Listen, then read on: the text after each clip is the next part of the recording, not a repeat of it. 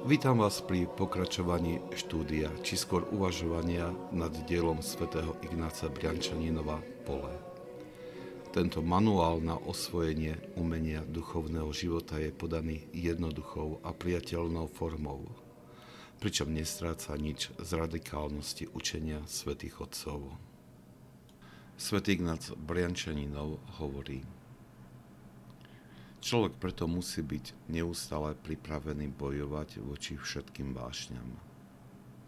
Zvlášť musí byť ostražitý voči tým vášňam, ktoré sa objavujú častejšie než iné, pretože tieto najviac súžujú človeka.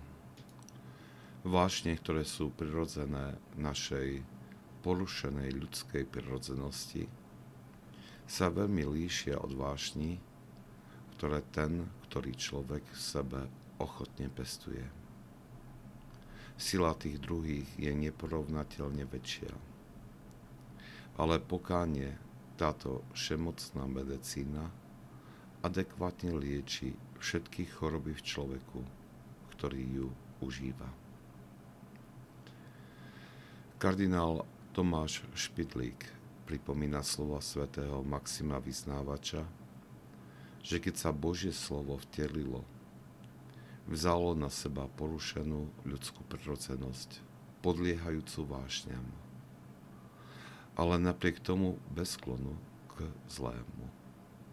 Tým vznikla nová prirodzenosť, ktorá je zliatím ľudskej prirodzenosti pred hriechom a po hriechu.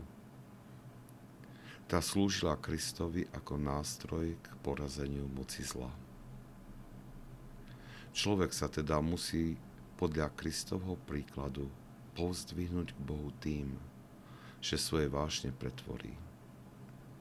Stane sa, stanú, sa, stanú sa dobrými, keď človek dokáže podriadiť každú svoju myšlienku a túžbu v poslušnosti v Kristovi. Toto pretvorenie vášni sa uskutočňuje užívaním medicíny, o ktorej hovorí svätý Ignác Briančaninov je to pokánie, ktoré prichádza po pokornom spoznaní, že nám vládnu vášne a v úprimnej túžbe vykoreniť ich v radikálnom nasledovaní evaníliových slov.